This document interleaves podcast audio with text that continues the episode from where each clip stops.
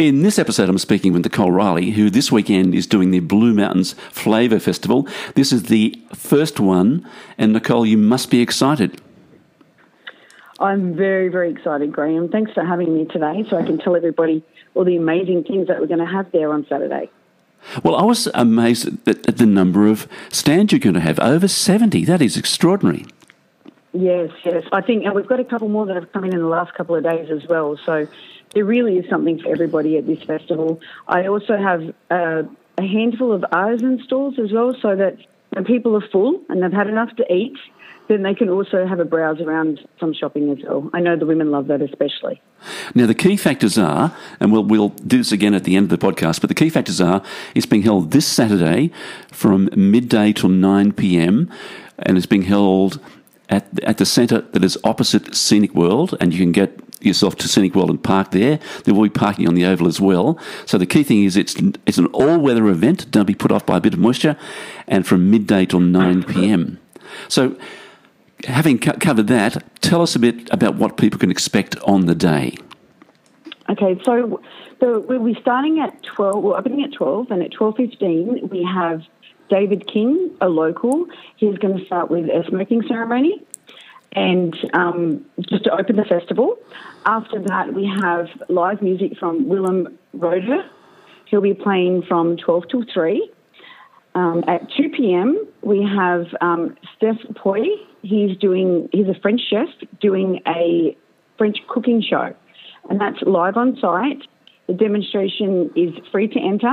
The same as the actual festival is free to enter as well. We have a big 8-metre gazebo set up for Steph's cooking show, so they'll be seating inside. He has a PA system, everything ready to go for the cooking show. The 2 p.m. one will be French onion soup. I think it's 2 p.m. and then it's 4 p.m.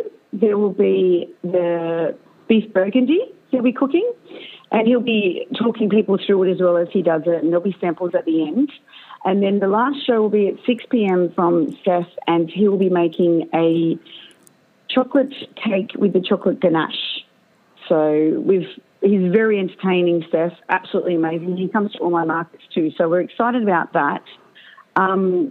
That's one of the things that we have happening. We have Zanni's Circus, youth circus. They're a local circus from Katoomba, because we love to use local people.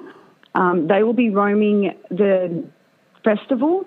They'll be juggling. They'll be doing balloon twisting for the children, stilt walking, just, some nice, wholesome entertainment for the kids as well. And then we also have at 7 o'clock and 8 o'clock, we have fire dancing happening. Oh, that is amazing. So just as the sun goes down, we have the fire dancing, and so there's lots of things to do. And then we have music from 12 all the way till 9 p.m. when we close off. Now, the fire dancing, that was the same people you used at Lawson, wasn't it? Yes, it was. She's amazing. Her name's Brittany. She's from Sydney Fire Dancers. Between her sets, so between 6:30, she'll be on site with roaming with a hula hoop, an LED hula hoop.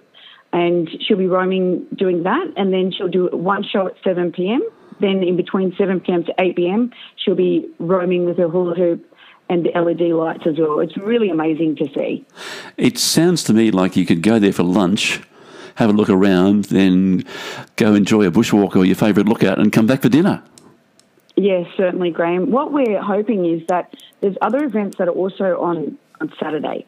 So with the bus loop, the Blue Mountains Explorer bus loop, we're hoping that people hop on and hop off and visit all other events, and that's why I did the event from 12 till 9, so people can do other things and then come to it in the evening, or they can come early and do the lunchtime festival and then do other events in the evening as well.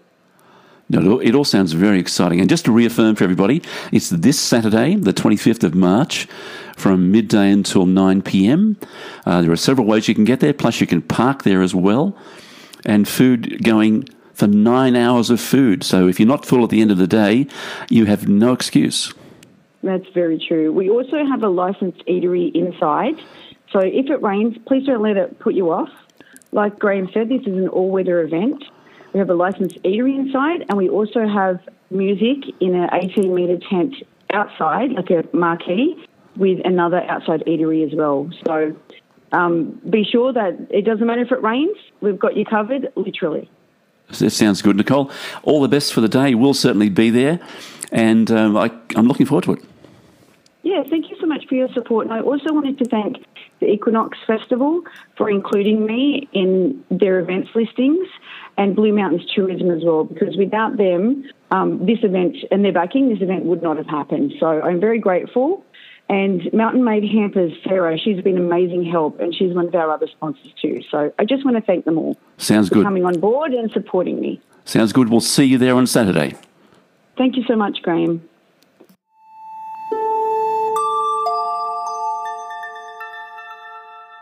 You can follow us on askroz.com.au and our Facebook page, AskRoz Blue Mountains.